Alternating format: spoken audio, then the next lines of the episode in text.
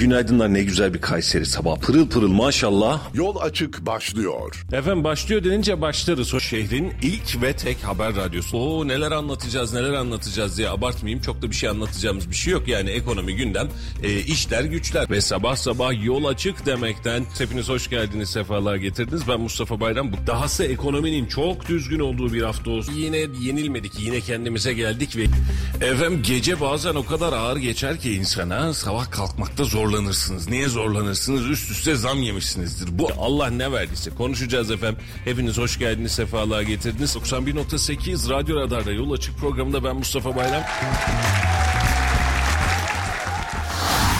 Radyo Radar Yol açık başlıyor.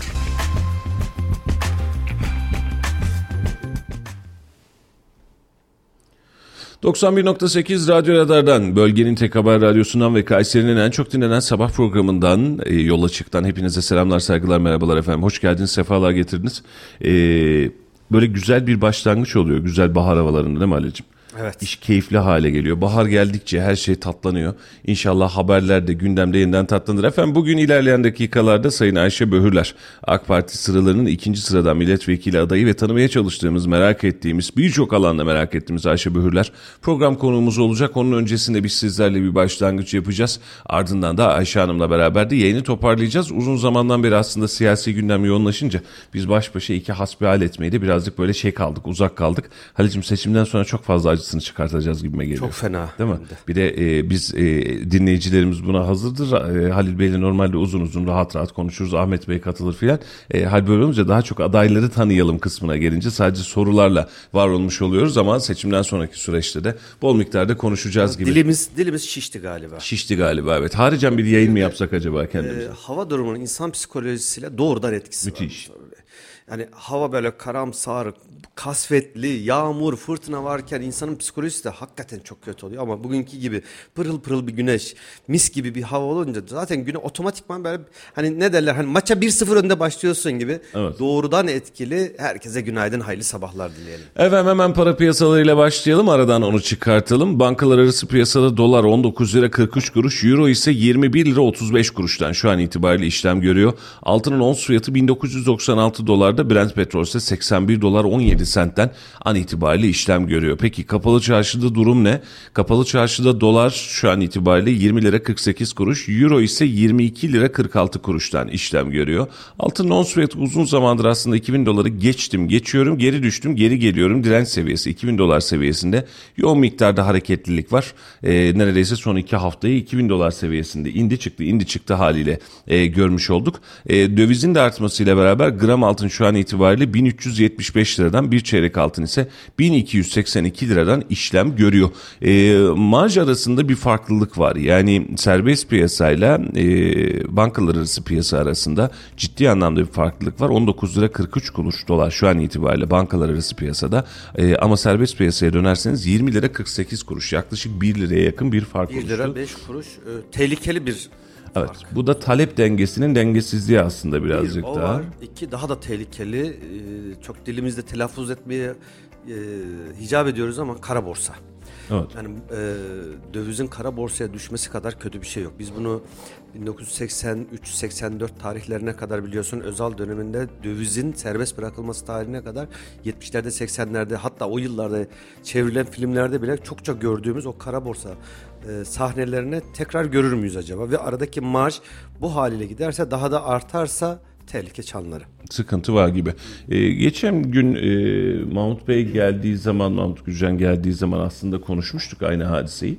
Ee, biz birazcık daha e, dolarda pozisyon olarak e, düşük kaldığımızı yani aslında daha fazla olabileceğini söylüyordu. E, ve bunun içinde e, aslında şu an itibariyle doların normaldeki olması gereken seyrinden biraz daha azda gibiyiz zaten. Yani seçim ekonomisi belki de birazcık etkiliyor bizi ama seçim sonrasında kim iktidar olursa olsun 23, 24, 25 seviyesinde bir dolar kuru görmek çok da uzak bir e, fikir gibi gelmiyor.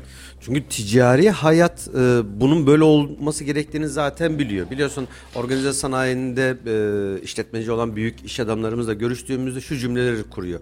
Ya diyor artık bu dolar kurunun bu halde olması bize e, sattığımız yurt dışına sattığımız ürünlerde fiyat artışını beraberinde getiriyor.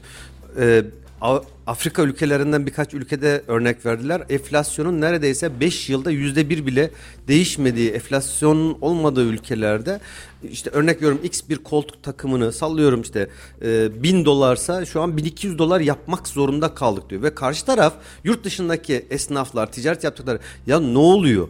Sen zaten dolarla satıyorsun. Dolar bazında da tekrar %20 zam yapıyorsun. Bu neyin nesi? Bizim ülkemizi anlamakta zorlanıyorlar diyor. Çünkü bizdeki maliyet dengesi, talep dengesi Dolar üzerinden de zam bunu- yapılmasına sebep oluyor. Tabii ki dolar üzerinden mecburen zam yapıyorum diyor. Hani biz Türkiye'de alışığız enflasyona. Bir ay sonra yüzde onlar, yüzde yirmileri, yıllık yüzde yüzleri alışığız ama yurt dışı öyle değil ki.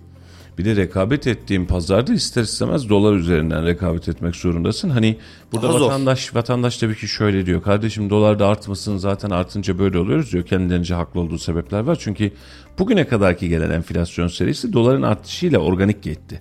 Yani o artarken o da arttı. Ama şu an itibariyle sanayici diyor ki ben bu fiyatlarla rekabet etmekte zorlanıyorum. Benim daha fazla ihracat yapabilmem için doların bir tık daha yukarıda olması benim için evla. Hatta sanayici mantığında bakacak olursam dolar 50 lira dersen o adam daha da rahat rekabet edebilir. Hani bugünün şartlarında Kesinlikle. söylüyorum ama bu enflasyona döndükçe döndükçe ister istemez kendini sürekli olarak yukarı doğru yuvarlayan bir enflasyon rakamı, yukarı doğru yuvarlayan bir beraberinde bir kur rakamı ortaya çıkıyor Çok buyurun. basit bir hesap. Ee, 2022'nin Temmuz ayında dolar 17,5-18 liralardaydı. Bugün 20 lira. Düz hesap 20 lira diyelim. İkisinin ortalamasını alalım. Yüzde kaç artmış? Yüzde 10. Evet. Kaç ay geçmiş aradan? 9 ay gibi bir zamanda %10 artmış. Peki Türkiye'de enflasyon 9 ayda ham madde ve enflasyon 9 ayda yüzde kaç arttı? %10 olmadığı kesin. Kesin. En az yüzde 40 yüzde 50'si var mı? Var, rahatlıkla Hadi var. iyimser olalım yüzde 30 diyelim ya iyimser. Yüzde 30 bile artsa o aradaki yüzde 10'luk döviz artışıyla enflasyondaki yüzde 30'luk artış arasındaki yüzde 20 işte bizim eee mobilya ihracatı yapan firmanın dolar bazında yüzde 20 zam yapması gerektiğini zorunlu kılıyor. İşte sıkıntı burada. E o zaman da rekabette sen pahalı kalıyorsun yurt dışında ve arz talep dengesinde sen yıllarca çalıştığın firmaya ürün satamaz hale geliyorsun. Valla e, işte Merkez Bankası'nın politikası bu anlamda belirleyici oluyor. Şahap Bey e, yeni sürprizler de yapıyor. Dolarizasyonu e, aslında bir miktarda azaltmak için paradaki özellikle kredi çıkışını bir miktarda azaltmak için anlam verebilen varsa buyursun beri gelsin. Hani e, bunu şunun için söylüyorum. Yani tamam parayı tutalım mı tutalım. Seçim öncesinde dolar çok ciddi yükseldi demek seçime bir zarar verir mi? Evet kısmi anlamda verir. Buna da bir itirazım yok. E, ama seçim sonrasında sıkıştırdığınız her şey düdüklü tencere misali daha fazla e, ayyuka çıkıyor. Daha fazla ortaya çıkıyor. Bu Kaynayacak. bizim için e, bir risk. Yani şöyle atıyorum şu an normal seyrinde çok fazla müdahale etmeden 23'ü 24'ü görebilecek doları müdahale ede de baskılıya baskılıya anlık bir basınçta önce 26, 27, 28 seviyesine daha sonra yeniden 25, 24 seviyesine doğru görme ihtimalimiz var. E, ama e, Türkiye'de gerçekten e, aracım e, birazdan bir AK Parti adayını da aslında AK Parti'nin e, MKYK üyesi 2001-2022 yıllarında ve kurucu üyelerden bir tanesi Ayşe Hanım. E, onunla da konuşacağız AK Parti'nin dünü bugünü ve yarınını. E, ama e, seçim dönemi seçim sattı. Belki de e, bu kadar bıçak sırtı olduğu ilk dönem. Yani e, bu beraberinde piyasanın satın alma gücüne, piyasanın satın alma algısını da bence değiştiriyor. İnsanlar seçim sonrası için plan yaparken neye göre kurgulayacaklar? Yani düşünsene Cumhur İttifakı kazandı başka bir kurgu, Millet İttifakı kazandı başka bir kurgu. Bunu vatandaş şöyle görüyor efendim niye kurgu olacak ki? Yani biz hayatımıza bakıyoruz tabii ki ama değişecek, eko, değişebilecek ekonomi politikaları, değişebilecek ekonomi yönetimi para piyasasında, iş dünyasında doğrudan etkiliyor. Hani biz e, ürün ihraç ederken acaba daha fazla teşvik mi alacağız, daha az mı teşvik alacağız? Vergisel dilimlerdeki kullanımlar nasıl olacak? Yurt dışına ben dolarla mal satmıştım. %25'ini hatta yer yer %50'sini Türk lirasına çevirip almak zorunda kalıyordum. Bu süreç devam edecek mi? Faizi düşürerek devam ettik. Faiz hala düşmeye devam edecek mi? Yoksa faizi birazcık serbest salacak mıyız? Bilmiyoruz hiçbirini bilmiyoruz. Yani yeni dönem bunun için sürprizlerle dolu. Ee, bilinen kısımlar var ama dediğim gibi bilinmeyen en önemli kısım seçim sonucunun ne olacağı. Seçim sonucunun geleceği tabloya göre de herhalde e, kokuyu, tadı, malzemeyi bir kez daha almış olacağız gibi görünüyor. Kesinlikle. Yani insanlar biraz da e, seçime kaç gün kaldı? 17 gün mü? 18 gün mü kaldı? Bugün itibariyle 18 gün. 18 gün kaldı ve birçok kişi daha e, 3-4 hafta öncesinden bile bugünden itibaren artık seçimi bekler hale geldi. Yatırım yapacak olan firmalar ya da herhangi bir satın alma yapacak olan yani bir yatırım ar- aracı kullanacak, araba alacak olan bile, ev alacak olan bile ya diyor ne olacak diyor. Dolar, euro ne olacak? Enflasyon ne olacak? Yeni hükümet değişecek mi, değişmeyecek mi? Yeni gelen hükümet Cebimde para dursa mı dolarda mı kalsam altında mı kalsam gibi. ne olacak derken insanlarda bir piyasa daralması, yatırımların azalması demek işte resesyon dediğimiz olay var ya ticaretin dönmemesi, ekonominin dönmemesi, üretimin dönmemesi. Tabii ki işletme hayatına devam eden birçok firma var ama yeni yatırım kastettiğim şey yeni yatırımlarda insanları daha tedbirli olmaya, daha temkinli olmaya eee, gayret gösteriyor insanlar ve şu an herkes piyasalarda söylediğim gibi 24 hatta 25 dolar seviyesini satın almış durumda.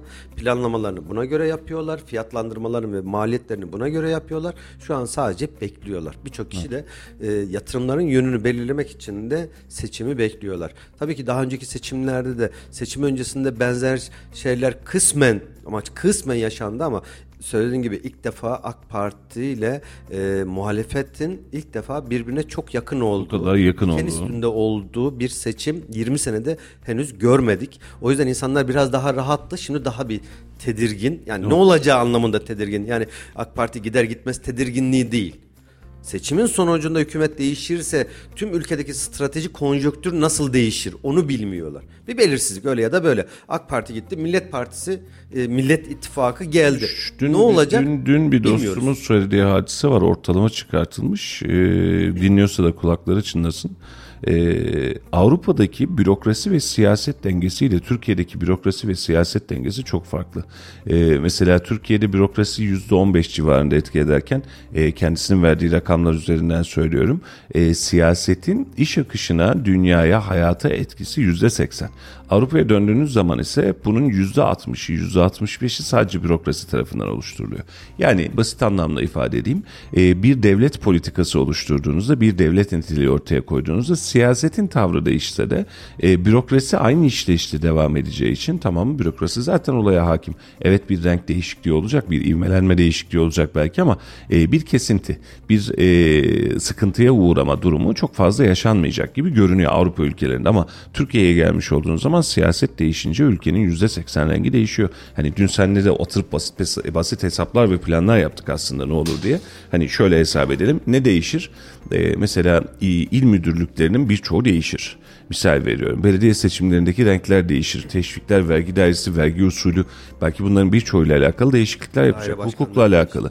Ee, hakimler, savcılar, yüksek kuruluyla alakalı. Belki önümüzdeki yakın dönemde e, rektörlerle alakalı, valilerle alakalı değişiklikler meydana gelecek. Yani şimdi tablo bu. Ee, peki normalde olması gereken ne? Efendim biz siyaseten bakanlar kurulunu oluşturduk. Hepimiz işe devam ediyoruz denir. Doğru mu? Çok siyasileşmiş birkaç tane işte atıyorum e, şeyiniz varsa, genel müdürünüz vesaire varsa bunları görevden belki alırsınız, belki almazsınız bile ve hayat devam eder. Ama Türkiye'nin e, ahlaki ve e, izansal olarak belki de uzun dönemdir yaşadığı problem bu. Hani sadece bu dönem için sadece son 20 yıl için söylenebilecek bir hadise değil. Türkiye belki de son 30 yıldır, 40 yıldır e, aynı süreci beraberinde yaşıyor E, ve bu bizim için bir risk payı olarak ortada duruyor. Efendim e, stüdyomuza beklediğimiz önemli misafirimiz geldi Sayın Ayşe Böğürler. Sağ olsunlar teşrif ettiler. Mikrofonlarımız açıksa görüntülerimizle beraber başlayalım derim. Hazır mıyız? Peki ben rejideki arkadaşları diyordum hazır mıyız diye problem yok. Şey fotoğraf alsa çocuk. Hoş geldiniz. Bulduk. Nasıl? Kusura bakmayın nefes nefese. Estağfurullah. İyi. Mikrofonunuz o, o biraz yaklaşsın. Hem Tamam, bir taraftan peki. radyo, bir taraftan da görselimiz de olmuş olacak. Hoş geldiniz, sefalar getirdiniz. Nasılsınız? Teşekkür ederim. Siz nasılsınız? Çok teşekkür ediyorum, sağ olasınız. Valla sabah saati radyolarda en çok dinlenen Evet. saat galiba. Drive time'ımız aynen öyle. Hoş geldiniz Ayşe Hanım. Biz de sizlerle yeni tanışıyoruz. Mustafa Bayram Bey biliyorsunuz. Ben Halil İbrahim Öztürk. Hem Kayseri'ye hoş geldiniz hem de e, vekillik adaylığınız hayırlı uğurlu olsun diyelim. çok- Efendim çok uzun zaman hakkınızdan attık merakla. İsminiz ilk gündeme gelmeye başladığında kim bu Ayşe Hanım dedik. Ya yani Kayseri'ler evet, kim bu Ayşe Hanım? Yani şimdi biz böyle bir İtalya aday mı filan hatta e, sizin listelerde adınızın ilk geçtiği günler Memduh Bey'le Memduh Sayın Memduh Büyükkılıç'la burada bir programımız var. Öncesinde kuliste konuştuk. Ben de yayın yayında sordum. Dedim ki Ayşe Hanım yani işte İtal ya İtal değil dedi Aksalurlu bizim dedi. Yani o biz önceden Kayseri'ye bağlıydı dedi. Bir de artık biz büyük şehiriz Mustafa'cığım dedi. Yani e, olacak böyle şeyler dedi. Biz İtalya olacak artık Türkiye vekili olacak ama gerçekten sizi merak ediyor. Kamuoyu da merak ediyor. E, sizi de yayına uzun zamandır da aslında istiyoruz. Biz de merak ediyoruz. Kim bu Ayşe e, Böhürler diye merak ediyoruz. Hani bunu da yanlış anlamayın. Hani e, geçmişiniz ne yaptınız? Biz şimdi ufak bir fizibilite çıkarttım. Hani e, AK Parti'nin kurucu üyeliği var, MKK üyeliği var. E, televizyonda, gazetede, köşe yazarlığında, belgesel yapımında uzun dönem bir iştigaliniz var. Aslında biz sektörden de birbirimize çok yakın olarak görebileceğimiz bir alan ama Ayşe Hanım kimdir derken Ayşe Hanım bu şehre ne yapacak anlamında kimdir? En çok da bunu merak ediyoruz. E, sizle başlayalım. Kimdirle başlayalım. Peki önce Buyurun. o zaman Kayserili kısmı anlatayım. Evet öyle, o, o kısım önemli. İthal miyiz yerli miyiz? E, İthal miyiz, yerli miyiz? Bakalım bu toprakların kızı mıyız yoksa böyle Kabul edecek mi bu dışarıdan mı geldik filan. E, Kayseri doğumluyum ben. E, ilkokulu işte dördüncü sınıfa kadar burada Kayseri'de okudum. E, daha sonra ailenin işte büyükleri, e, abiler üniversiteyi kazanınca İstanbul Üniversitesi'ni aile oraya göç etti. Orada ev aldı. Biz de gittik arkasından mecbur. E, evet yani biz de mecburen gittik zaten. Ama sonuçta ne çocukluk insanın aslında kültürünün, öz kültürünün bili- biliyorsunuz yerleştiği zamandır davranışların, huyun vesaire. Bir Kayserili e, şeyi aldım kültürü, edebi, adabı, buranın terbiyesiyle büyüdüm. E, zaten İstanbul'da taşındığımız yer de Erenköy'dü biliyorsunuz. Erenköy de Kayserilerin işte Yoğun Sami olduğu. Efendi vesaire onun yoğun olduğu bir yerdir. Öyle bir havzada babam ev almıştı zaten ona yakın olsun diye. O yüzden e, yani o ora- orada da kısmen bu Kayserili ruhu devam etmiştir. Kendinizde daha çok böyle bu burada. anlamda İstanbul'u mu Kayseri'li mi hissediyorsunuz? Ya şimdi şöyle oluyor. İstanbul çok kozmopolit tabii. Aslında e, işte ne bileyim işte kültürel davranışlarınız Kayserili oluyor yani bu hep söylenir. Mesela ben çok hızlı hareket ederim, hizmet etmeyi severim. Mesela birisi oturursa e, yanımda fazla gözüme batar. Bu niye bu kadar çok oturuyor? Bir kalksın su getirsin işte götürsün. Biliyorsunuz Kayseri şeyinde vardır. Kızım giderken getir, gelirken de getir. Tabii. Yani hani bardak varsa giderken mutfağa getir. Götür e, şey mutfaktan gelecek Boş varsa da gelme. boş gidip gelme. Şimdi mesela bu e, İstanbul'da en çok arkadaşlarım benden şikayet ettiği ailem dahil şey. Çünkü gözüme batar yapmayan da hani bu niye bunu yapmıyor böyle boş e, oturuyor. biraz- birazcık- yani eli birazcık çalışsın. şey olsun e, siyaset şimdi seçileceğiniz yerle alakalı çok bir ciddi bir sıkıntı yok. E, sayın vekilimiz diyelim ve Ayşe Hanım şimdi şeyde şimdi çok e, rahat. milletvekili Bir de oluyor. ben Ayşe ablayım ya Ayşe abla bile diyebilirsiniz. Hiç e, sorun pro- değil pro- yani. Protokolde oturuyoruz. Şimdi bir bakıyorsun bizim ilçe teşkilatı çay getirip götürüyor boş gidip Yok, yok. gelme diye. İyi şimdi yok İnşallah- öyle kendime hizmet ettim anlamında Yok yok değil. anlamda değil. Genel çalışsınlar anlamda. Size çay getirsinler değil yanlış Şey, anlaşılmasın. Yok kendime hizmet ettirtmeyi de sevmem öyle ama ama sonuçta hani eli işleyen diye bir tanım var ya. Şimdi o tabii bir şey. Bir de tabii ki komşuluk ilişkilerinizden ev düzeninize, adabınıza, kapı önünde ayakkabı dizmek bile Kayseri şeyidir. Adetidir. Adetidir. Ve İstanbul'da bunu çok zor benimsetirsiniz. Yani işin şey tarafı. Yani sonuçta tabii ki yani terbiyesi, kültürü başka bir şey.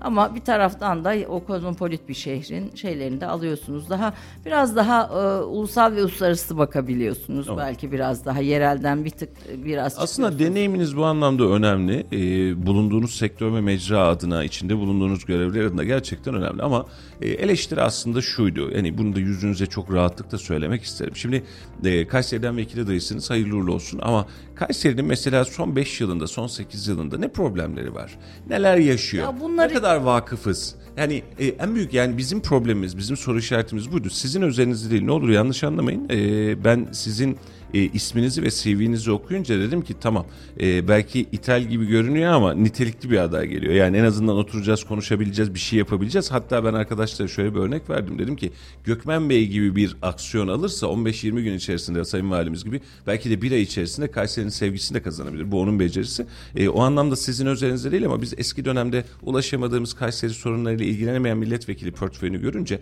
hepsi özelinde söylemeyen bazıları özelinde biz bunun tedirginliğindeyiz aslında. Yoksa Ayşe Hanım'a bir kastımız yok. E, Şimdi şöyle e, ben AK Parti kurucusu hatta kurucular kurulunda oluşturan ekipte yer aldığım için e, ismi dahi konmamıştı ben bu dava için çalışmaya başladığımda. E, tabii biz teşkilatlanmalarda da bulunduk yani tüm illerin teşkilatlanmalarında ve bu sürecin içinde zaten e, dikkat benim takip ettiğim illerden birisiydi. Yani görev aldığım takip ettiğim gidip geldim elbette buranın yerelden güçlenen siyasetçileri kadar işin içinde hiçbir zaman olmadım. Ama sonuçta e, burada ne olup ne bitiyoru zaten hep e, Uzaktan da uzaktan da olsa gören birisiydim. Ayrıca biz aday e, yaklaşık herhalde 15 seçim çalıştım ben AK Parti için. Bu 15 seçimde yerel yönetimlerde dahil olmak üzere 15 seçimde milletvekili aday komisyonları, daha önce teşkilat yoklamaları, işte sahada bir sorun olduğunda o ilde gidip ona bakmalar filan vesaire gibi aslında bu anlamda Anadolu'nun birçok yerine olduğu gibi Kayseri'de de bir siyasetin e, geneline bir defa ve Kayseri halkının sorunlarına diğer taraftan da bir vukufiyetim var. Yani ne olup ne bitiyor noktasında. E, ve bu tabii bize bir şey sağlıyor. Yani genel merkezin Merkez Karar Yönetim Kurulu üyesi e, olmak aynı zamanda da hani Türkiye'de olan bitenden bir defa haberdar olmak Kayseri'de bunun içinde. Yabancısı değilim, sorunları biliyorum. Buradaki e, işte 20 yıldır, 25-30 yıldır Kayseri hizmet eden pek çok siyasetçi, yakın dostum, t- tanışıklıklarım var. Hani bu anlamda çok mikro sorunlar konusunda evet öğreneceğim. Yani bu konuda şey söylemek istemem. Ben hani bir de böyle çok dü- düz birisiyim yani böyle e, yapamayacağım şey Eğilmeden, söylemem. bükülmeden. Eğmem bükülmem. Yani çünkü hani elbette bir uhulet suhulet var ama hani diğer taraftan da düz e, yekten Kayseri şeyiyle yekten söylerim. E, mikro sorunları elbette öğreneceğim. Çünkü mahallelere gittiğimizde görüyoruz. Hani daha mikro bö- bölgesel sorunlar ama genel olarak Kayseri siyasetinin veya Kayseri'de yaşanan temel sorunlara vukufiyetim önceden beri var. Yani hani bu yeni bir şey değil. Yani 22 yıldır Kayseri'de takip ettiğimiz bir şey, il. Süreç var. Bir de tabii Türkiye'den de bağımsız bir yer değil. Kayseri'de çok kozmopolit yani. Yozgatlısı, Nevşehirlisi, Ağrılısı gidiyoruz işte Avşarı, Çerkezi. Hani bir, bir e, ko- kozmopolit bir şey işte. Yapı var. Alevisi vesaire. Hani bu da Türkiye'nin genel bütün sorunları da burada da var. Yani işte ekonomi burada da bir mesele vatandaş açısından iş meselesi burada da gençler için bir mesele. Hani bu anlamda e, Türkiye'ye vakıf olmak, Türkiye'de genel olarak meselelere vakıf olmak burada da bir e, avantaj olacak diye düşünüyorum. Ama mikro meseleleri hep birlikte öğreneceğiz. Yillisi olmak lazım da. orada. Yani illa yilisi, yilisi olmak şart değil öğrenmek için. Öğrenmeye açığız Peki. biliyorsunuz. Bitmiyor öğrenmenin Çok yaşı. da zor olmayacaktır. Sizin sizin geçmiş dönemde yaptığınız işlerde ağırlıklı olarak medya sektörü içerisinde Evet, ve profesyonel iş alanı medya yöneticiliği. medya yöneticiliği bir taraftan da belgeselleriniz ve e, 90'lı yıllardaki özellikle aile, eğitim ve çocuk e, üzerine yaptığınız çalışmalar var. Şimdi Yani 95 televizyona benim geçişim. Onun öncesi e, Dergiler. Dergi onlar biraz part time yazı gibi. Çünkü başörtülü olarak bir medya kuruluşunda çalışmak mümkün değildi o yıllarda. o tarihlerde. Yani e, biliyorsunuz Kanal D'de ilk e, medyada yani Başörtülü, profesyonel anlamda e, kadrolu gördüğümüz. e, gördüğümüz çalışanı gördüğü yerdir. Kuruluşundan itibaren e, Kanal D televizyonda aslında ben, ben, ben gazeteci falan deniyor ama böyle bir gazetede çalışmışlığım yoktur. E, yani profesyonel anlamda televizyon programcısıyım ben. Yani işim bu ve medya yöneticisiyim. E, yani şeyim profesyonel bugün de hala medya yöneticiliği yapıyorum. Profesyonel iş hayatım hani hayatımı sürdürdüğüm, para kazandığım, gelirimi kazandığım alan bu. vekillikle beraber kısmet olursa meclise size Kayseri'den vekil olarak göndereceğiz. Kayseriler olarak Ayşe Hanım. Vekil olduktan sonra yine benzer işlerde e, hükümetin içerisinde yer almaya devam edecek misiniz?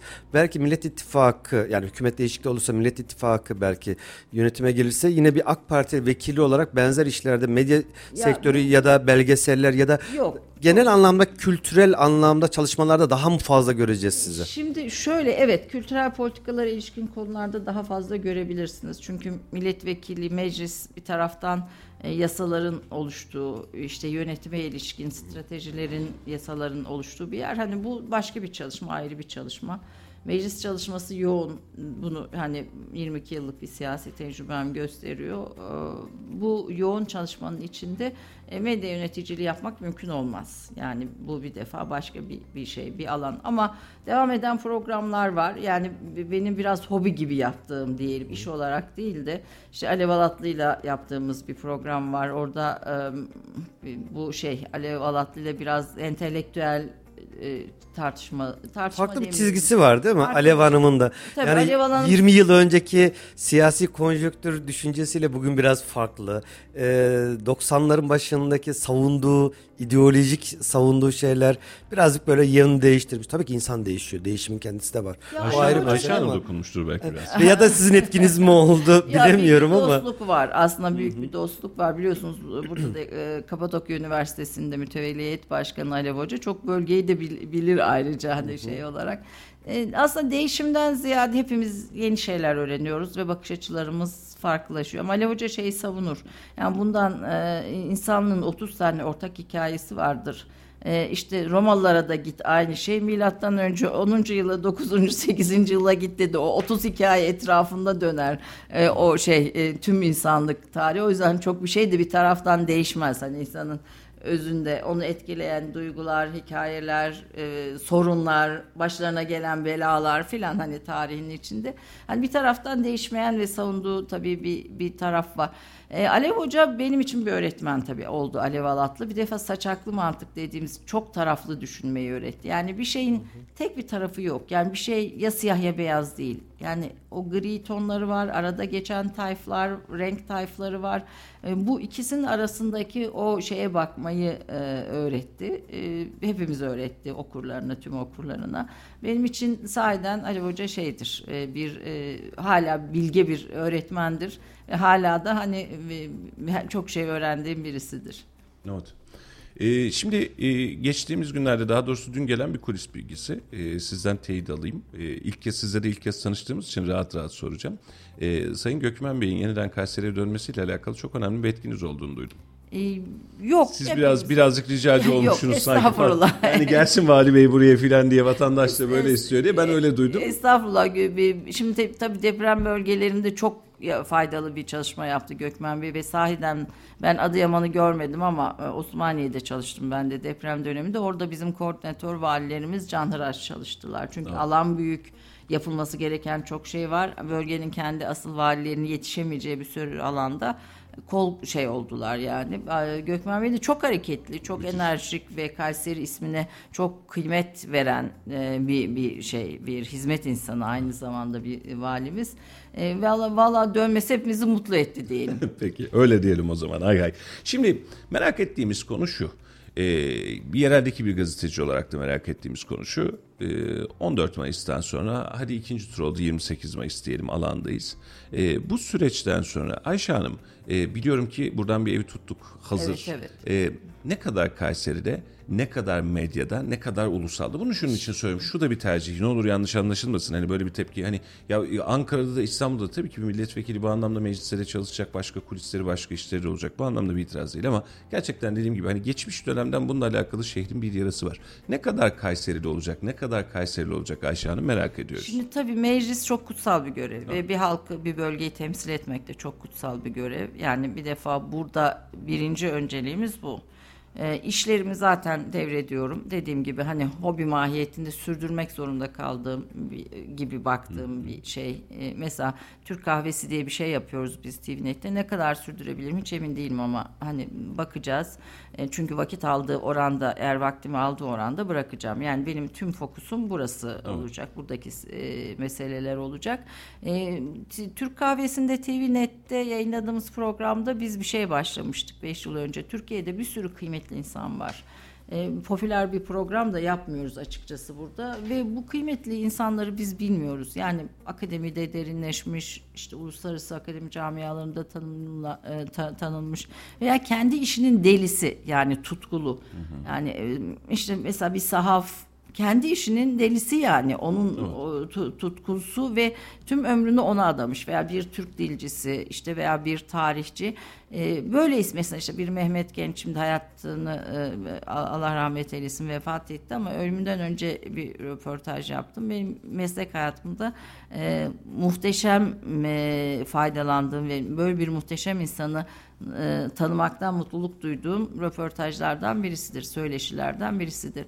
E, bu Türk kahvesinde Türkiye'de böyle değer katmış diyoruz. Türkiye'ye değer katmış isimleri konuk ediyoruz. Bunlar böyle popüler adamlar değiller. Yani hani orada burada gazetelerde, dergilerde öyle çok çık televizyona çıkmaya da istekli insanlar değiller aslında. Tabii bunları bulup çekip zorla yalvar yakar çıkartıyoruz birçoğunu açıkçası. O yüzden orada Tam bir keşif aslında. ee, Hazine evet, avcılığı hazine gibi. avcılığı gibi. Yani o, o, o işi çok önemsiyorum ama m, tabii ki bırakacağım bu meclis çalışmaları e, yoğunlaştığı anda.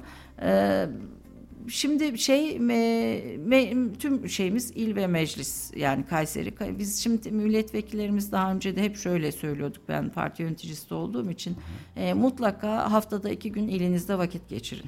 Yani çünkü meclis çalışmaları 3 bazen 4 günü e, buluyor. Geri kalan kısımda elinizde vakit geçirin. Bizim benim için de öyle olacak. E, çünkü gidip gelmek biraz şey elbette hani gidip gidip gelinecek Ankara ile burası arasında ama böyle hani günübirlik hızlıca gidip gelmeler de biraz e, e, şehri anlama e, noktasında sadece temas imkanı sağlar. Biraz tabii kalmak ve şehirde biraz yaşamak e, önemli. Zaman geçirmek Zaman yani. geçirmek yani ne bileyim bir terzisine gitmek, işte bir e, manavına gitmek, bir sokakta bulunmak filan bunlar da önemli. Yani sadece aslında sorun odaklı bir şey yapmıyoruz. Yani bazen hiç sorun o- olmayabilir ama aslında şehir için çok önemli yapılması gereken Başka bir, bir şey inovasyon de, çıkabilir Tabii ortaya. bir şey de ortaya çıkabilir. E, bu, bunları önemsiyorum. Şehrin kültürel olarak e, zaten bir birikimi kıymeti vardır. Yani Roma'dan beri ticaretin merkezi ama sonuçta medeniyetin de merkezi. Yani bir şehir burası Kayseri. E, biraz mesela arkeolojisi işte Gö- Sayın Gökmen Valimiz Memduh Başkanımızın işte şehrimize hizmet eden e, siyasetçili büyüklerimizin hepsinin de kıymet verdiği şeyler ama ben biraz daha kadın bakış açısını da işin içine katarak belki buraya biraz daha zarif, biraz daha e, hoş, Estetik. estetik, belki biraz daha uluslararası şeyi de katar. Belki biraz daha medyatik. E, belki biraz daha medyatik e, şeyler hani gördükçe şey yapıyorum ya bak aslında bu da yapılabilir, şu da yapılabilir gibi. Ben şöyle sizi e, searchlarken baktığım hadise Hulusi Bey zaten Hulusi Akar Paşam televizyonların vazgeçilmezi çünkü açıklamaları çok önemli. Ülke satında dünya genelinde de çok önemli ama başka kim var ulusalda e, bizim vekil adaylarımızdan dersek bir siz çıkmışsınız zannedersem. Bunun dışında da bir hani seçim saati döneminde de bu anlamda medya ilişkilerinizin gücü de Tabii. e, bu anlamda bir katkı sağlayacak gibi görünüyor. E, dediğiniz kısım keyifli. E, en büyük beklentimiz de bu tabii ki. E, ama beraberinde tabii şunu da e, göze alarak söylüyorum. Şimdi mesela Ankara'ya gidip geleceğiz ama Ankara'da bir hızlı otobanımız olsa gittiğiniz yerlerde de Evet, çok evet. Biliyorsunuzdur. Ayşe Hanım gelmişken yolu kısaltalım mı acaba derler mi? Öyle bir torpil geçer miyiz Ee, acaba? Valla diyorlar e, şimdiden de sahada böyle bir şeyle karşılaşıyoruz. Be- Ben de niye yok demeye başladım böyle hani hafif hafif. Biliyorsunuz şimdi sonuçta 81 ilimiz var. Her ilimizi temsil eden vekillerimiz mecliste ve, ve hükümetin de belli bir yatırım bütçesi var. Şimdi bunu daha önce 22 yıllık e, dönemde e, pek çok e, şeyden milletvekili arkadaşımdan da gördüm. Tuttuğunu koparan bir milletvekili tanımı vardır. Yani ısrar eder. İşte bu yol buraya yapılsın, bu baraj buraya gelsin, bu bilmem ne olsun. Yani bir yatırım planlaması var elbette hükümetlerin. Onları kendi şehrine çekmek için Hızlandırmak, öne almak hızlandırmak için e, bir, biraz öyle olmanın tabii şehir açısından e, faydası oluyor. E, yani e, biraz inat var yani inat ediyoruz. Biz de sizden bunu bekliyoruz. Yani Mesela şu an bir hızlı inatlarım var tren yani. projemiz var. Çok uzun yıllardır Kayseri'de Ankara Kayseri arası konuşulan hızlı tren projesi var. Yani proje bittikten sonra kısmet olursa bir buçuk saate düşecek Ayşe Hanım. Ya o yüzden size de bu konuda biraz daha e, bir görev tanımı daha hızlı trenin İstanbul'da sürecinin hızlanması. gibi olur. Hızlı Karşıya gel. Dolayısıyla vekillerimiz de Ankara Kayseri arasında çok daha hızlı hatta günübirlik bile gidip gelme imkanı Vallahi alacaktır bir buçuk hayatını saat. kolaylaştıracak her şey için Kesinlikle. son sonuna kadar ısrarcı olacağız. Yani peşinde Ulaştırma koşacağız. Bakanımızın Habertürk'te bir canlı yayını vardı. Ee, Kanal İstanbul projesi üzerinden de hatta konuşuluyordu yoğun miktarda. Kısmen seyretme imkanım oldu. Bugün de haberi geçmiş zaten.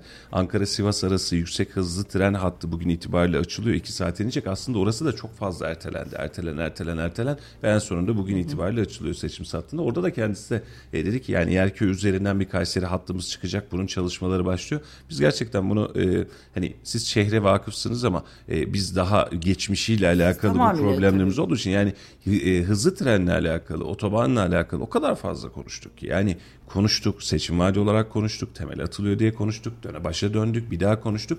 Gerçekten bizim arkadaşlar bununla alakalı bir haber yapmıştık. 40 küsür kez e, bahsedilmiş bir hızlı tren hattından ya da otobandan bahsedebiliriz. Bu şunun için önemli. Yani ben o otobanı belki yıl içerisinde 5 kez kullanacağım. Belki 10 kez kullanacağım. Şehir daha fazla kullanacak ama şehrin e, 2000'lerde baktığımız zaman, 2010'larda baktığımız zaman Anadolu'nun genelinde Konya'yı bile geçti denilebilecek bir gücü vardı, bir motivasyonu vardı. Anadolu kaplanları vardı, sanayimiz gelişiyordu, biz çok iyiyizdik. Nüfus olarak daha iyi değildik Konya'dan ama sanayi olarak geçiyorduk. Şimdi şehrin son döneminde hani bunu e, rahatlıkla söylemek isterim. Kayseri ile işini bilir söyleme bize devlet yatırımını almaktansa biz burada kendi işimizi çözelime geldi. Abdullah Bey'in zamanında, Abdullah Gül zamanında yapılan birkaç aksiyonun dışında biz gerçekten eksik kaldık. Ve burada devlet yatırımlarının gelmesi, şehrin yeniden cazibe noktası haline gelmesi. Daha doğrusu zirve oynaması, seyir zaten cazibeli ama ya niye Anadolu'da zirveye oynamayayım? Yani niye atıyorum Antep'te teşvikler varken ben niye teşvik almayayım? Bunları ister istemez sancılanarak oturup seyrediyoruz. Bunu bazen söyleyince e, siyasetin içindeki abilerimiz, kardeşlerimiz her neyse e, onlar bazen bize böyle bir "Hmm, bozuluyorlar gibi oluyor ama ben şehrim için çalışıyorum. Başka bir derdim yok. Siz de şehir için çalışacaksınız. Tabii ki Derdimiz yani o. mesela Antep Belediye Başkanı Fatma Şahin e, hani bu sürecin içinde e, çok aktif rol aldı. Müthiş de bir belediye başkanlığı E, evet yaptı Antep gerçekten. markası için e, ilk döneminden itibaren siyasette de birlikte çalıştığımız bir AK Parti içinde e, yükselen bir siyasetçidir Fatma Hanım. Şimdi onun çabalarını da biliyorum hani süreçlerin içinde. E, ya biraz e, tabii mesela uluslararası fonlar da dahil olmak üzere. Uluslararası fonlar illaki şey kötü şeyler değil yani mesela bir sürü e, hazırlanmış e, sosyal hayatı etkileyen fonlar var. E, hibe fonlar var, onlar var, bunlar var. Hani bu Avrupa Birliği bünyesi içinde dahil olmak üzere bazı şeyleri etkin kullanmak. Hani mekanizmaları etkin kullanmakta Fatma Hanım gerçekten farklı bir şey ortaya koydu. Bir başarı çizgisi ortaya koydu. Artı ihracat rakamları bizden daha iyi. Çok daha iyi. E, bizden çok daha iyi. Tam bir Bir- sanayi kenti oldu hatta. Evet yani Konya da bir hayli bir- bu dönemin içinde göz doldurdu yani bir hayli büyüdü. Kayseri de sonuçta bunlardan geride değil. Yani geride değil ama o kadar e, ne diyelim göz önünde olmuyor belki bazı konularda ama ihracat rakamları ve diğer konularda neden şehre daha çok yatırımcı gelmesin, neden daha çok e, imkanlar araştırılmasın bunu hepimiz üzerinde çalışacağız diye düşünüyorum. Yani bir rekabet var. Rekabet olmadan iş olmaz. Yani bir rakiplerimiz var tabii ki. Yani evet Kay, taş yerinde ağırdır. Kayseri güçlüdür. Evet Kayseri'nin zengini, esnafı birbiriyle dayanışır, şey yapmaz. e, kimseye bırakmaz komşusuna yardım etmeyi. Odur budur. Hani bir evet güçlü ve zengin bir şeyimiz var. Ticari altyapımız var ama bir rekabet de var. Yani bu rekabete gireriz. Severiz. Ya severiz Biz ya. kazanırız o maçları. Çünkü Antep artık e, Kayseri Antep'le e, rekabet etmiyor. E, sayın vekilimle hitap edeyim artık Ayşe Hanım. 10 katımız bir ihracat rakamı var Antep'in. E, bundan 20 yıl 30 yıl önce böyle Konya Kayseri kıyaslarken hangisi daha iyi şehircilik, ticaret, organize sanayi bölgesi, sosyal hayat, kültürel dediğimiz zaman başa baş acaba Kayseri daha mı ileride derken bugün geldiğimiz noktada yani gurur duyuyoruz tabii ki ama Konya alıp başını gitti. Kayseri neredeyse yerinde saydı. Antep keza öylesine. Adana öylesine. Birçok şehir. Eskişehir örneği Kayseri'nin üçte biri kadardır. Eskişehir daha farklı bir konjonktür. Yani burada ama e, Biraz daha bizim daha bir çalışmamız lazım. Ticari hayat aynı zamanda da sosyal hayat anlamında daha fazla çalışmamız lazım. Hem belediye başkanlarımıza hem de sizlere büyük yani görevler burada tabii düşüyor. şöyle şu sizin biraz önce söylediğiniz şeyin kanının da etkisi var. Yani nasıl Kayseri zengin yani çözer ya halleder ya. Hani Kendi işini bitirir. Kendi işini görür o. Hani şimdi Yani bir muhannete muhtaç olmama şey vardır ya bizde hani nasılsa onlar halleder hani becerir becerikli bir şey e, toplum filan. Hani biraz böyle bir kanının da şeyi var etkisi var ama biraz rekabete girmekte fayda var. Bu dönem belki 2023 sonrası için bu, bu rekabetin faydalı olduğunu düşünüyorum. Biz yani. severiz o mücadele bizi dinamikte tutuyor aynı zamanda. Tabii yani iyi şeylerde rekabet edeceğiz tabii yani. e, Şimdi yerel üzerinden e, konuşabileceğimiz çok fazla malzeme var ama sizin başka bir formülizasyonunuz AK Parti'nin kurucular kurulundasınız. Yani Evet. dediğiniz gibi daha ismi yokken siz vardınız Evet. bu teşkilatta. Şimdi geçtiğimiz o 20 yılı e, biz şöyle bir geriye baktığımız zaman hadi canım filan diyoruz. Hatta dün de siz gelmeden önce de aynısını konuşuyorduk. E, yarın hükümet değişse ne olurun idrakinde bile zorlanıyoruz. 20 yıl geçmiş. Yani alışkanlıklar var, e, yapılan hizmetler var, yapılamayanlar var, yanlışlar var. Bu böyle bir şey. Siyaset de böyle bir sahne. Şimdi başlangıcından bugüne AK Parti özelinde bakacak olursak nereye geldi AK Parti? Mesela başlangıçtaki kodlar ben sizin yazılarınıza vesairelerinize şöyle bir göz atmaya çalıştığım zaman birazcık o milli görüş kızı var ortada aslında. Hani e, o oradan gelen bir yapı var. Kabul. Ama AK Parti'nin o değişimleri çünkü birkaç kez değişti. Hani değişim derken kalıtsal değişiklikler gibi görmeyelim ama değişti, bir daha evrildi, bir daha evrildi. Başladığından bugüne Ayşe Hanım olarak e, siz nasıl görürsünüz bunun değişimleri? Ya şimdi tabii partinin kuruluş çalışmalarında her mesele biraz daha sivil e, siyaset, sivil toplum çerçevesinden bakıyorsunuz. E, biraz tabii kendi meseleleriniz, kendi mahalleniz, kendi çerçeveniz içinde bakıyorsunuz. Gerçi ben e, bu başörtüsü mücadelesi nedeniyle ve başörtülerin kamusal alanda varoluşlarını bir e, temel amaç e, dava e, olarak ortaya koyduğum için çok farklı kesimlerle diyalog olan birisiydim. Bir de meslek itibariyle zaten televizyonculuk vesaire. Ee, yani sol kesimle de diğer her, her kesimle diyalog olan bunları köprü kuran yani Kanal 7'nin ilk dönemlerinde ekrana çıkarttığımız isimler vesaire birçoğunda çok şeyim vardır o ilişkilerin geliştirilmesinde. E, e, vesaire böyle bir e, şeyiz yani bir tür her kesime açık bir şeyiniz olsa da yine de hepimiz kendi mahallemizin sorunlarıyla doluyuz yani. şeyi bu, doğası bu insanın.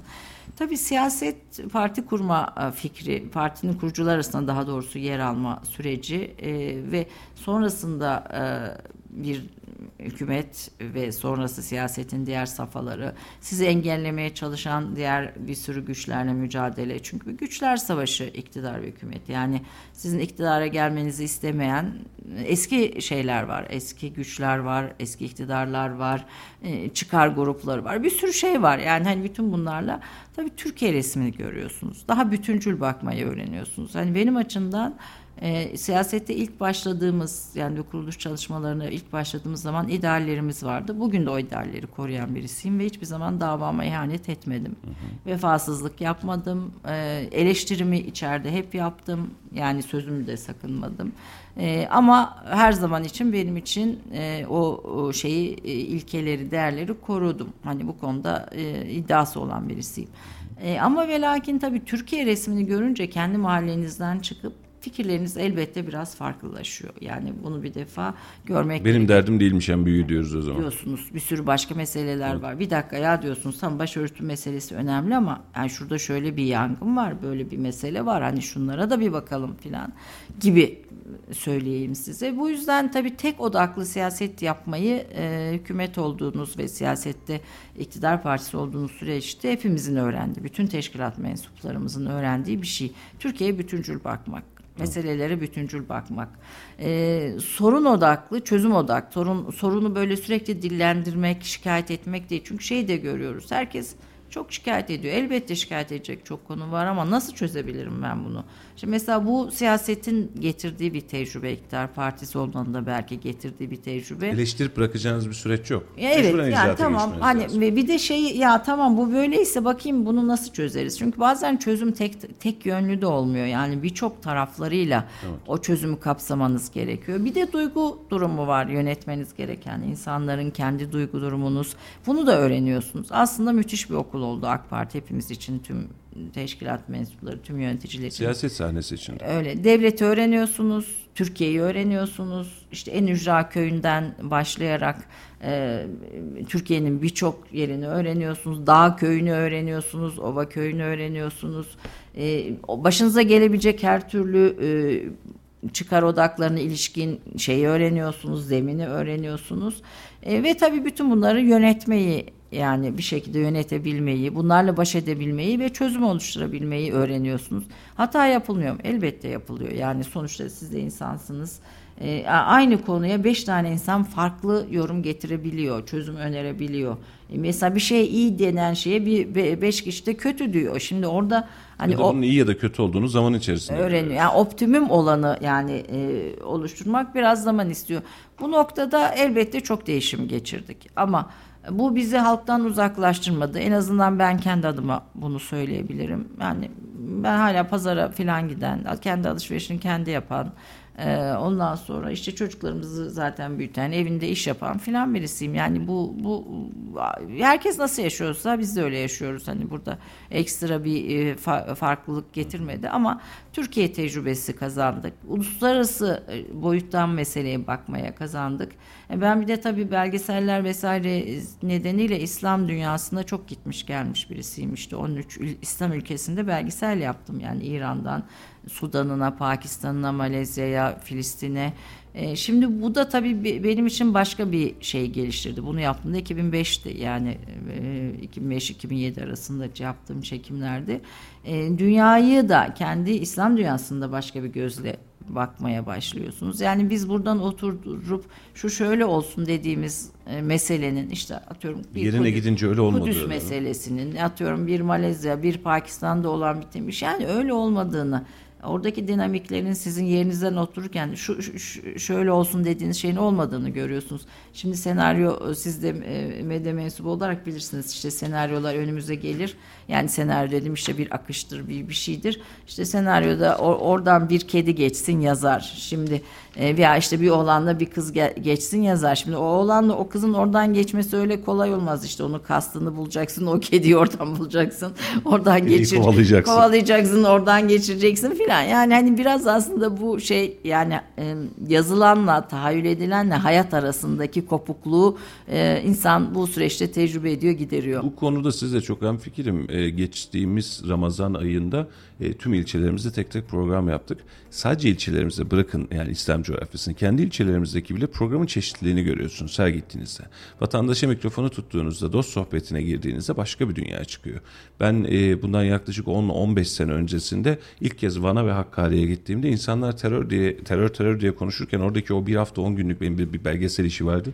E, o süreç içerisinde döndüm. Hatta bir Saadet Partili bir arkadaşla yanlış hatırlamıyorum. Abi dedi televizyona çıkacağım dedi. O zaman da terörün çok canlı olduğu Terörle alakalı şunları şunları söyleyeyim mi dedi.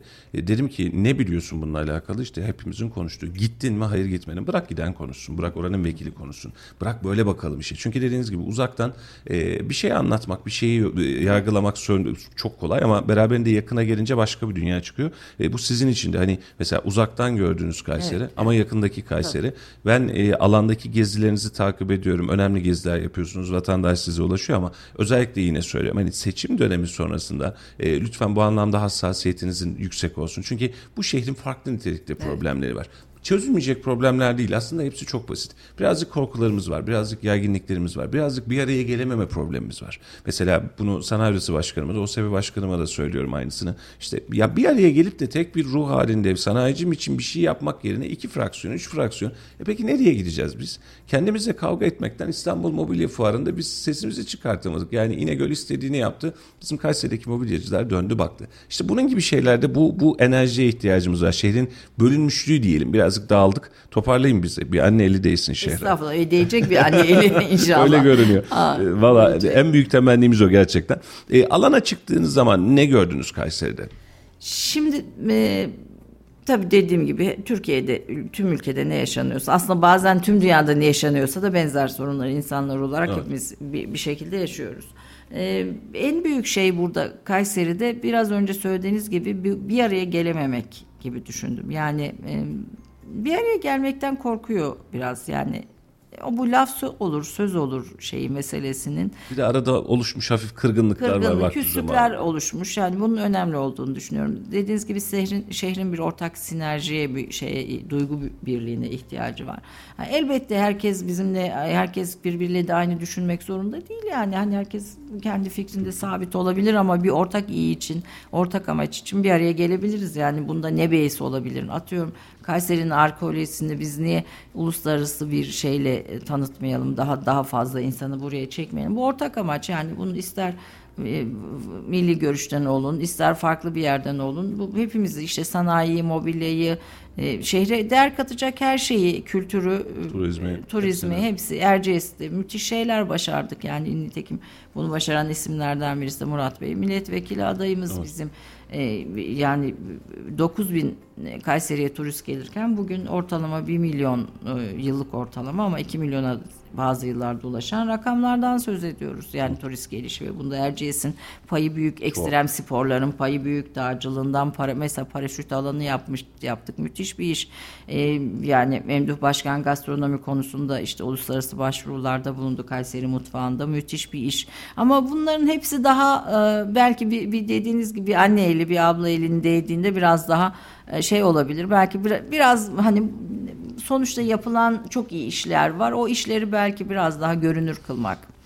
Yani Ya bu- belki de koordinasyonu net sağlamak belki, belki, bir, bir, bir araya gelmek lazım. Yani paylaşamadığımız bir şey yok sonuçta. Bu toprağın insanlarız. Aynı e, bağın, aynı suyun Tabii içinde ki, tabii yetiştik tabii ve büyü- büyüdük. Hani işin böyle bir tarafı var. Sahada bunu gördüm. Bir diğeri tabii ekonomi sorunu önemli. Yani her ne kadar asgari ücrete bir yıl içinde üç kez zam yapmış e, ise Cumhurbaşkanımız ve hani bu sürecin içinde e, ekonomik olarak e, enflasyona, fiyat artışına karşı önlem almak için işte memuru, işçiyi, emekliyi güçlendiren bir sürü adım atılmış ise de yine de biz sonuçta aile ki e, programımızda 2023 planımızda da var. Aile destek paketlerini daha artırmalıyız. Yani nitekim zaten 2023 vaatlerimizde de var.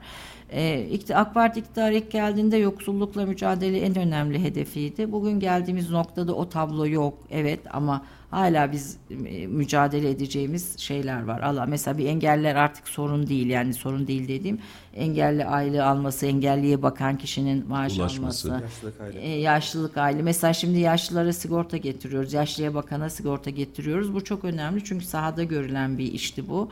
E, ya- yaşlıya bakan e, kişinin de sigortalanması gerekiyor. O da çünkü bütün iş gücünü o yaşlı bakımına Bir sağlıyor. emeklilik hakkı en azından emeklilik kalsın, hakkı güvencesi. kalsın o görevini yaparken gibi şeyler getiriyoruz. Veya evde işte aile destek paketinde evde haneye giren toplam gelir düşükse eğer o geliri yükseltici bir e, önlem paketi getiriyoruz. E, aile ve birikim bankası kurarak e, doğduğu andan itibaren çocuğa e, bir birikim sağlama imkanı getiriyoruz. Şu bu Karadeniz doğalgazı ile birlikte ortaya çıkan gelirin öyle bir paylaşımı sağlanacak. Hani bütün bunlar aslında bu gördüğümüz eksikliklerde. Kayseri'de de bunun acil önemli olduğunu, bu açıkladığımız paketlerin önemli olduğunu gördüm. Ev kadınlarına sigorta mesela çok kıymetli. Ee, mesela sahada birçok kadın ne zaman olacak hemen işte bu sigorta ne zaman? E, Çünkü yani bazen e, kadınlar içinden ayrılıyor ve sigortasız ve hiçbir gelir olmuyor. Emekliliği yok. E, onu yapacak bir birikimi zaten mümkün değil. Bunu ama ekonomi birinci sorun olarak karşımızda duruyor. Ee, ikinci sorun farklı kesimlerin farklı sorunları var ama gençlerin iş meselesi önemli. Yani e, Türkiye bu ko- e, Kayseri bu konuda daha şanslı e, bir şehir şey olarak daha şanslı yani sanayisi olması itibariyle e, daha istihdam anlamında ama yine de burada da bazı iş kollarında şey var. Hani bir istihdamla ilgili sorunlar var. Ona bakmak lazım. Tabii bir de sahada herkes biraz devlette çalışmak istiyor. Yani özel sektör En biraz problemimiz bu. ee, özel sektör biraz bu noktada kimse özel sektörde çalışmak istemiyor. Nitekim birçok işveren burada da tanıdığım e, işçi eleman bulmakta zorlandıklarını söylüyorlar. Bunu çok uzun zamandır Ayşen biz yaşıyoruz. Bizim bir de iş ilan eleman sayfamız var İşte Radar diye. Orada da çok yoğun bir ilan akışı var. E, şu an e, eleman aramayan OSB'de neredeyse firma yok. Ama ben bunu böyle tanımlarken böyle söylüyorum. Bizim nitelikli eleman problemimiz var. Çünkü çok uzun zamandır şöyle bir adet geliştirdik. E, ailelerde de var. Belki yönetimde de bu anlamda hatta yönetimde de çok ciddi problem var. E, şöyle ki çocuklar yetişsin mutlaka lise mutlaka üniversite, mutlaka KPSS ve sonucunda mutlaka devlet dairesi, belediye. Ben hep diyorum arkadaşlar belediyede bir sırtlık yer kalmadı. Sayın Haseki Bakan bundan bir yıl, bir buçuk yıl önce söylerken biz önceden diyor e, belediyelerdeki toplam personel yükü yüzde on beş, yüzde yirmi iken şu an yüzde altmışlara geldi. Yani bu, bu, bu politikanın eseri. Ama insanlar bu hazırı seviyor. Çünkü garanti diyor, sıkıntı yok diyor. Ben her halükarda maaşımı alırım. atılma Tabii riski ki. yok. Şu an itibariyle mesela Kayseri OSB'de 8500 liraya çalışan arkadaşımız neredeyse kalmadı. Şu an yeni eleman alımında dahi taze başlarken bile 9,5, 10, 10,5, 11 birazcık 12'lerden usta, söz. 15, 16'lar, 20'ler bile var. Şimdi ama e, ço- gencecik biz de çalışıyoruz. Burada 25 kişilik bir ekibiz. Şimdi şuradan arkadaş geliyor diyor ki ben mezunum tamam çok güzel ama her şeyi biliyorum. Tamam biliyorsan buyur gel ama sonuca bakıyorsun siz de iletişimcisiniz. E, iki tane video montajını yapamayan, iki satır haberi yazamayan arkadaşları mezun veriyoruz ve bunlar da devlet dairesi olmazsa hepsi TRT'de çalışacağım zannediyor. Bizim gençlerle alakalı Kayseri üzerinde nitelikli işsizlik problemimiz var. Yoksa hani kaç tane iş ihtiyacı olan var, kaç tane işe yerleşmek isteyen var, karşılaştırın birbirini. Hala işe yerleştirmek için bizim insana ihtiyacımız çıkar. Ama Kayseri üzerinde de Türkiye üzerinde de böyle bir problemimiz var gibi daha çok. Evet, şey, hemşirelik okulu çocuklar e, yurtlarda filan da konuşuyorum. Savur'a gittik filan. E, çocuk hemşire özel özel hastaneler aslında çok fa- fazla özel hastane var şu anda. Evet şehir hastanelerimiz, devlet hastaneleri de güzel ama hiçbirisi özel hastanede çalışmak istemiyor. Devlet e, kurumlarında çalışmak istiyorlar. Özel hastanede hemşire olarak çalışan bir arkadaşımız tanıyorum da e, son 3 ayda herhalde 5 kez görüştük. Belediyede acaba iş olur mu? Ben belediyeye geçebilir miyim? Hemşire ve uzun zamandır çalışıyor. Önemli bir pozisyonda da. Ama diyor ki ya yeter. Hani özel birazcık rahat edeyim. Çünkü devlet tarafı, belediye tarafı biraz daha yan gel yata yakın görünüyor. Rahat maaşım geliyor. Çok zorlanmam. Beni de kimse kovmaz. Ha, belki ondan ziyade garanti yani hani işten çıkarılmama garantisinin. En, en önemli etken. Burada mı e, 657 yeniden mi tanımlamak gerekiyor? Ee, Çok küçük evet. bir yorumda bulunayım. Özel sektörde herhangi bir pozisyonda istihdam edildiği zaman çalışır ama o şirkete bir katkı sağlamazsa bir gün yatar. En fazla iki ama üçüncü gün patron kapının önüne koyar. Ama devlet dairesi ya da kamu kurumları dediğim zaman da yüz kızartıcı sebep ya da vatana ihanet gibi bir takım su- suçlamalar yoksa kesinleşen hiçbir şekilde işten atılmıyor. En fazla görevlendirme. Performans durumu da olmaz. Hani e, artık bunu da 657 de yeniden gözden geçirip de yan gelip yatan personel yok mu? Var. 5 kişilik yerde 50 kişi çalışmıyor mu birçok kurumda? Var. İşte or, onları belki yeniden gözden geçirip ve insanlar artık devleti garanti bir kapı görmekten çıkarmak gerekiyor mu acaba? Ya olabilir yani en azından zihniyet olarak. Şimdi tabii eskiden özel sektörün imkanları daha iyiydi. De tabii bir taraftan da devletin güçlenmesinin de bir sonucu bu. Özel ya eski e, ama ben mesela çocukluğumda filan da bilirim. Annem derdi ki aman ütülü pantolonlar giyeceğiniz işleriniz olsun, memur olun filan hep çocuk tutsun. e, eliniz kalem Biz çektik, tutsun. siz çekmeyin biz evladım. çektik, siz şey- o ütülü pantolon böyle hani sembolik olarak aklımda kalmış. Hani me- memura giderken ütülü pantolon giyer ya böyle hani bir memurluk meselesi manilerde filan da vardır. Geçen güne buna benzer bir mani duydum burada Kayseri'de hatta hani kızımı memura vereyim filan. Hani bu böyle bir düzenli bir hayat. Geldiği saat belli, gittiği saat belli, mesaisi bekliyor. Yani evvel ezel sonuçta böyle bir memurluğun bir statü olarak güzel algısı var. Ama tabii şimdi bizim maaşları eskiden özel sektör daha iyi maaş verirdi. Haklık, özlük hakları olarak. Devlet hep biraz daha gerisindeydi. O devlette iş garantisi, düzen, sistem filan giderdi. Bu sistemi de siz değiştirmiş oldunuz. Ee, bir- Biraz biz tabii devlette maaşlar konusunda bir iyileşme yaptığımız oranda şimdi özel sektörle devlet neredeyse şeye geldi yani e, ben, tabii özelin bazı özelleri hiç kas- kastetmiyorum da yani bugün hiçbir zaman bir e, ne bileyim bir vali bir devlet yöneticisi bir hastane yöneticisi bir özel sektördeki CEO'nun yöneticinin aldığı parayı asla almıyor yani. Çok düşük paralar alıyorlar. Hani onlarla kıyasladığımızda hani o düzeyde değil ama normal maaşlara baktığımızda bir şey var yükselme var. Haklarda yükselme özlük haklarında yükselme var. Bu devletin koşullarının iyi olmasının da biraz daha bu işte etkili olduğunu düşünüyorum.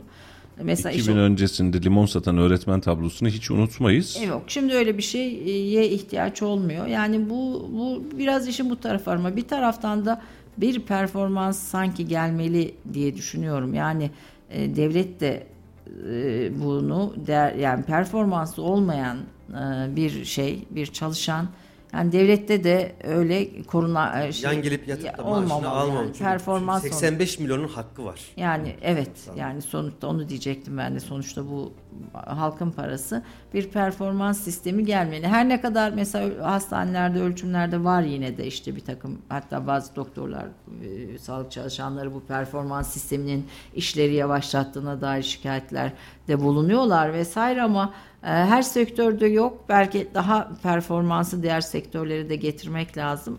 Çünkü yani çalışacağız yani başka yol yok yani Çalışmadan olmaz. Kore örneğini falan biz hep veriyoruz işte diğer ülkeleri örnek olarak veriyoruz. Yani gece gündüz Koreliler çalışarak Kore'yi bir e, şeye getirdiler. E, ekonomik olarak güçlü konuma getirdi. Yani çalışmadan olmaz yani. Bu Çin, Japonya bir sürü hani bunun farklı kültürel örnekleri olabilir. E, çalışmadan yan gelip yatarak olmaz. Devlette de, özelde de, sivilde de neyse yani. Bazen hiç görevimiz olmayan o kadar çok şey yapıyoruz. Siz yapmıyor musunuz? Yani hepimiz hiç işimiz değil, görevimiz değil ama yapılması gerekir ve yaparsınız yani onu bu şey. Emek olmadan yemek olmuyor. Öyle. Yani, e, o emeği vereceğiz bir sefer. emeği. Ondan sonra da bakacağız. Ee, bir soru daha. Şimdi şehrin ablası olmak için mi geldiniz yoksa şehrin vekili mi? Niye soruyorum bunu? Ee, daha önceki dönemde şehrin bir abisi vardı ki hala var Sayın Özeseki. Ee, Genel Başkan Yardımcısı devam edecek. Yani gibi kongrelerden sonra duruma bakılır ama o şehrin hep abiliğini aldı. Her zaman. Şimdi, Tabii e, Ankara'da listede- da vakarla taşımıştım Aynen. bunu da. Ee, şu an listelerde olmayınca beraberinde Üç tabii ki burada duracak tabii ki. uydu tabii. Şimdi e, birinci sırada e, Sayın Hulusi Paşa'mız ki kamuoyunda karşılığı gerçekten çok yüksek. Ben Çok AK Parti seviliyor. Üzerinde söyleyeyim. Evet, Yani ben gittiğimiz her yerde beraber sözünüzü kestim. Beraber halkın sevgisini gördüm. Müthiş. Müthiş Bayramın seviliyor. ikinci gün İncesu'da beraberdik. Ben de katıldım bayramlaşmaya. Şimdi kalabalıkla beraber kaldık. Gidiyoruz kürsüye doğru. Bir baktım yerde birinin ayakkabısı var. Kimse almamış gidiyor. eyvah, eyvah. Müthişti. Ee, yani Hulusi Bey e, gerçekten bu anlamda müthiş derecede bir karşıtı var ama dediğim gibi yani onun o genel kurmay, e, savunma bakanlığı hani bunlarla beraber bütünleşik düşündüğümüz zaman acaba Ayşe Hanım şehrin e, ablası mı olacak diye onun için soruyorum. Yani abisi birazcık daha o ben e, hafiften emekli olacağım, yerel seçimde atlatacağım, kenara çekileceğim derken bir abla mı geldi? Ya-? Yani bir defa e, Özeseki Bey her zaman abimiz. Yani o başka bir şey. E, Yani tabii. Yok, şehrin abisi Yok, olmak adına şehrin, söylüyorum. Yok yok. Bizim de abimiz yani sonuçta refahtan başlayan bir dönemin içinde e, Kayseri siyasetine büyük e, emek vermiş bir isim. Üç dönem kuralıyla bu dönem 50-52 galiba şeyimiz e, milletvekilimiz dışarıda kaldı. Binali Bey de Binali Yıldırım gibi bir sürü önemli isimler var Özeseki gibi bu sürecin içinde. E, şimdi onun ki bitmez yani o şehre nüfuz etmiş bir isim olduğu için onun e, varlığı gücü her zaman illaki bir görev alacaktır zaten. E, onun etkisi bitmez ama ben böyle bir abla olmaya şey meyilliyim yani. Ben bana herkes Ayşe abla o der böyle bir yılların içinde. E, en resmi işlerde bile bir Ayşe abla şeyim vardır. e, hitabı olur. Yani bu biraz anaçlık belki biraz Kayseri kızı olmanın biraz getirdiği bir şey. Biraz da böyle hani şey gibi işte yemek yedin mi yavrum işte e, üşüdün mü filan gibi şeyleri de hani işin içine dahil edip e, işte kahvaltı yaptın mı filan e, gibi hani böyle biraz daha daha bütüncül diyelim aslında hayatı kuşatan bu detaylar hayata biraz daha bütüncül bakmayı gerektiriyor. Biraz böyle bir tavır nedeniyle e, bir ablalık elbette olur. Yani o, onu şeyse ama bir öz, Abi- Özel Seki gibi olmaz yani. O o şehrin abi- abi şehrin organik o, o böyle içinden nüfuz etmiş güçlü bir isim. Tabii, yani bulunduğu öyle- kademeler itibariyle Ama Melik Gazi Büyükşehir yani Kayserililer de bunu çok rahat bilsinler. Gerçekten orada bir hani vekil soğukluğuyla sadece vekil soğukluğu duran birisi yok. Bir abla sıcaklığıyla bütün şehri e, kuşatacağıma inanıyorum. Kayseri'nin siyaset sahnesinde önümüzdeki dönemde Ayşe Böhürleri e, çok fazla konuşacağız gibi. Konuşacağız derken e, bunu gerçekten pozitif anlamda söylüyorum. Açıklamalarınız, duruşunuz ve ilk kez sizle karşılaşıyoruz. Gerçekten daha önceki aday tanıtım toplantısında dahi en çok sizi merak ettim. Yani nasıl bir Ayşe Hanım şimdi? Bilmiyoruz ya nasıl bir Ayşe Hanım? Hani ne verecek bize diye. Orada da çok kısa konuşmalar olunca o enerjiyi alamıyorsunuz ister istemez. E, ve gerçekten de yine söylüyorum şimdi seçileceği kesin olan noktalarla alakalı ortalama hani kesin derken tabii ki Rabbim bilir ama e, ortalama süreçler belli. E, biz baştan beri hep şöyle söyledik. Duruş olarak da siyasi tavır koymamaya çalışan, siyaseten taraf olmamaya çalışan bir mecra olmaya çalıştık ve derdimiz şuydu. 10 tane vekil seçilecek ve bu 10 vekilin her biri birbirinden değerli olsun ki şehrime daha fazla katkı sağlasın. Tabii ki ulusal gündemde ya da genel anlamı itibariyle siyasi fikirler farklı olabilir. Buna saygı duyarız ama ben şehrimin medyacılığını yapıyorsam, bu şehirden ekmek yiyorsam şehrimin gelişmesi için yaptığımız işlerde, hazırlıklarda hep bunun için. Bu anlamda e, önemli katkılar yapacağınız kanaatine e, ulaştım efendim. Canlı yayında yüzünüze söylemiş olalım. Böyle bir izlenim edindiysek ilk karşılaşmada daha sonra da. Bizim için önemli olan dil önce samimiyet dili daha sonra çünkü samimiyet varsa e, kapalı kapılar ya da kapalı maskeler ardında değil netlikler varsa beraberinde bir şeyler çıkar ortaya. Çünkü yani ortak menfaat için bu çalışıyoruz. Ortak derdimiz bu. Yoksa yani Ayşe Hanım çok iyi olsun, Mustafa Bey çok iyi olsun. Böyle bir derdimiz yok. Evet. Şehrin için e, ve bu anlamda da sizin samimiyetiniz bunu gösteriyor.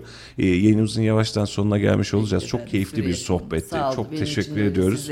Ee, inşallah yeni yayınlarda yaparız. Seçimden önce de seçimden sonra da yaparız. Biz keyif aldık. Daha fazla konuşacağımız Kayseri meseleleri var. Siz alanı tanıdıkça, biz size sordukça Tabii, daha da hızlanacağız. Bizim de sizden öğreneceğimiz çok şey var. Yani burada bu, bu iletişim karşılıklı olsun. Ben e, dediğim gibi öğrenmeye çok açık, isim öğrenmenin e, sürekli devam eden bir süreç olduğuna inanıyorum her zaman için e, her zaman ulaşabilirsiniz. Bizi izleyen herkes de bunu rahatlıkla bilsin. Öğreneceğimiz, birlikte öğreneceğimiz, Tabii. birlikte üzerinde düşüneceğimiz e, çok mesele olduğunu düşünüyorum. Çok çok teşekkür ediyorum. Benim teşekkür de keyifli teşekkür bir sohbetti. Çok sağ olun. Pozitif enerjinizle. E, Estağfurullah o sizin enerjiniz. Çok teşekkür olun, ediyoruz. Çok teşekkür ederim. Sevgili Kayseri Radar izleyicileri, Radyo Radar dinleyicileri güzel bir yayının sonuna geldik. Bugün Yol Açık programında Sayın Ayşe Hanım'la beraberdik. Ayşe Böğürler'le beraberdik. Biz de merak ediyorduk nasıl bir sürprizle karşılaşacağız diye ama pozitif pozitif havasını aldık. Size de yansımış umarım gerek ekranlarınızdan gerek frekanslarınızdan. Yarın itibariyle e, Büyük Birlik Partisi birinci sıra milletvekili adayımız Hakan Bey bizlerle birlikte olacak. Eski il başkanı yeni yine ittifaktan gidiyoruz. Cumhur İttifakı arada Millet İttifakı alalım sonra arkadaşlar e, sıkıntılanmasınlar. E, onunla beraber olacağız. Yol açık seçim sürecine kadar adaylarımızı tanımakla onlarla yapacağımız sohbetlerle ekonomiyle politikayla hepsiyle beraber devam etmiş olacak. Katıldığınız için hepinize teşekkür ediyoruz. Yeni yayınlarda görüşmek üzere efendim. Hoşçakalın. Hoşçakalın.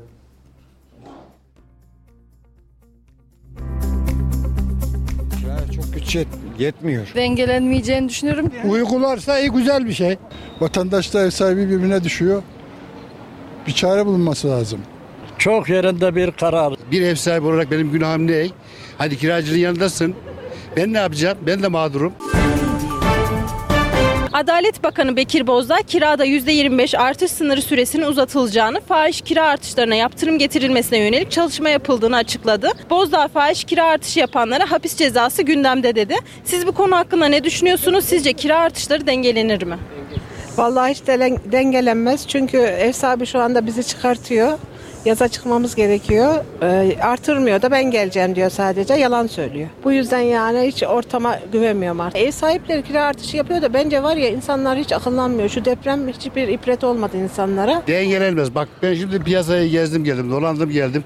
Bir milyardan aşağı tişört yok. E benim günahım ne? Bir ev sahibi olarak benim günahım ne? Hadi kiracının yanındasın. Ben ne yapacağım? Ben de mağdurum. Hapis cezası. Mantıksız buluyorum. Yerinde bulmuyorum ben. Yanlış karar bana göre. Hayat pahalılığı ortada. Şartlar ortada. Sen onu yüzde yirmi beşte sınırlıyorsun. Hangi birini sınırlayacaksın? Senin fiyatları otomatikman aşağıya çekmen lazım ki o da geri gelsin. Benim günahım ne? Ben bu şeyde şikayetçiyim. Bu pahalılıktan. Kiraların bu şekilde artmasına ben karşıyım ama hayat pahalılığı, enflasyon bu şartlarda Kiraların da bu seviyeye çekilmesi lazım. Dengelensin Allah. Kiralar çok pahalı. Kiraya çok güç yet yetmiyor. Azıcık e, şey olursa daha ekran olur. Aylık 4,5 milyara oturuyorum. Kesinlikle dengelenmeyeceğini düşünüyorum. Çünkü herkes bildiğini okuyor. Yani 9000 TL kiraya oturan e, şahsen teyzemin çocukları, akrabaların olduğunu biliyorum. Yani buna bir dur denmesi gerektiğini gerek market fiyatlarının gerek kiranın her şekilde ev alımının satımının indirilmesini ricayla beyan ediyorum. Zaten 9000 TL asgari ücret olduğu e, durumdayken 5000 TL'lik bir ev kirası çok yüksek olduğunu düşünüyorum. Haksız mıyım amca? Doğru, Hepimiz için geçerli. Marketler el yakıyor.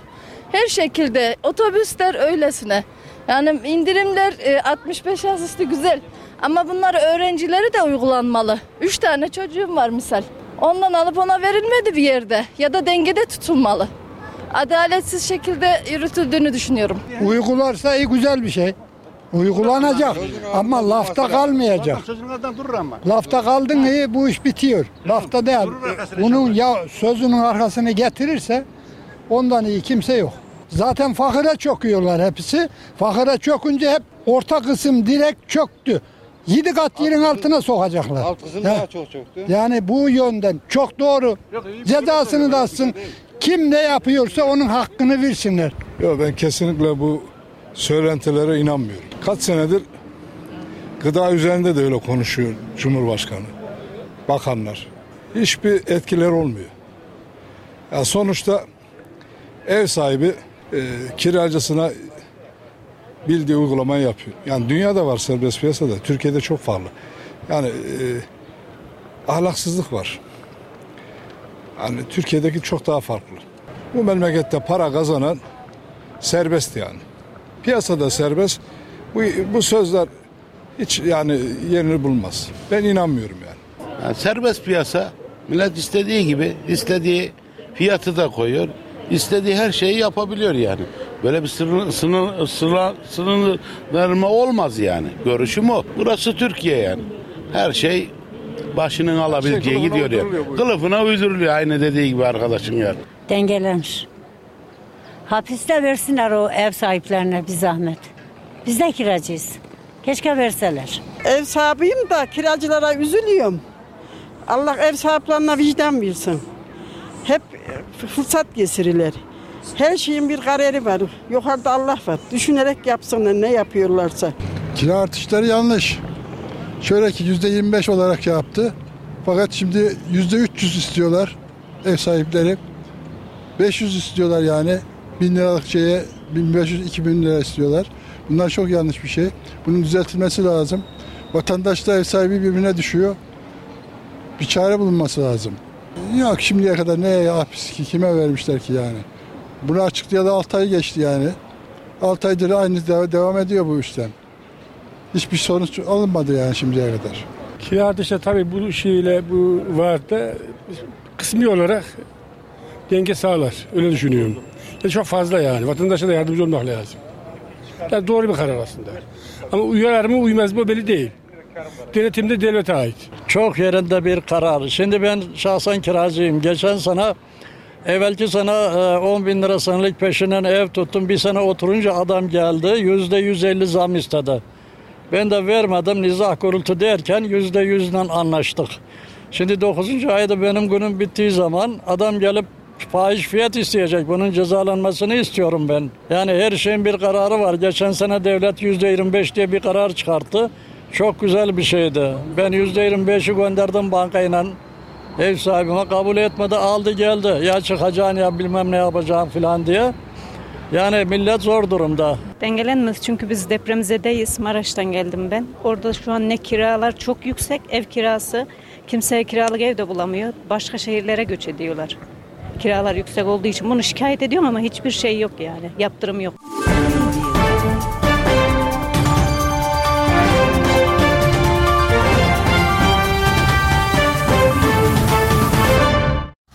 Radyo Radar yol açık sona erdi.